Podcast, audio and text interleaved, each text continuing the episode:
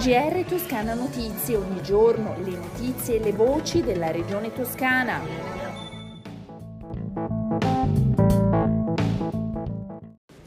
Venerdì 24 settembre 2021, ecco il GR di Toscana Notizie. Dal 1 novembre Autolinee Toscane gestirà il trasporto pubblico della Toscana.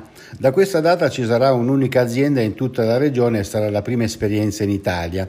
Sono previsti ingenti investimenti spalmati in 11 anni di contratto che serviranno per nuovi bus, immobili, pensiline e nuove tecnologie.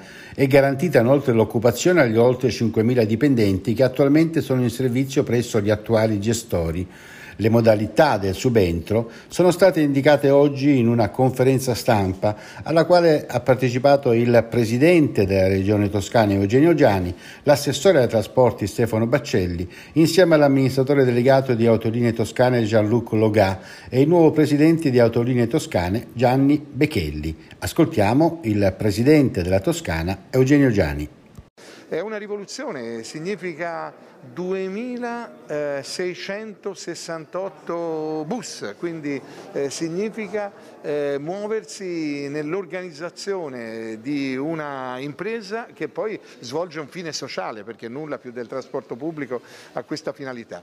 Ci sarà un po' d'adattamento, ma è evidente che porterà a un miglioramento del servizio, perché è più armonico sul piano regionale, porterà sicuramente a un numero maggiore di corse, perché la razionalità poi porta a rendere più corse.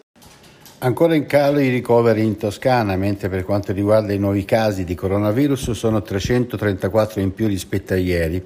Come detto, i ricoveri sono 348, 9 in meno rispetto a ieri, di cui 49 in terapia intensiva, 2 in meno. Oggi si registrano 2 nuovi decessi.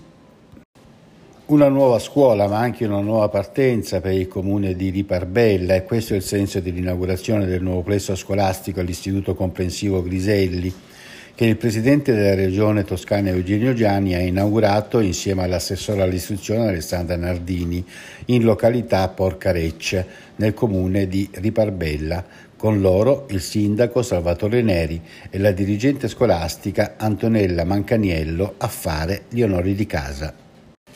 Addirittura d'arrivo il provvedimento della Regione con il quale viene approvato l'elenco delle aziende toscane beneficiarie delle autorizzazioni per i nuovi impianti di vigneti per uva da vino, con validità di 3 anni a decorrere dalla data di approvazione dell'atto.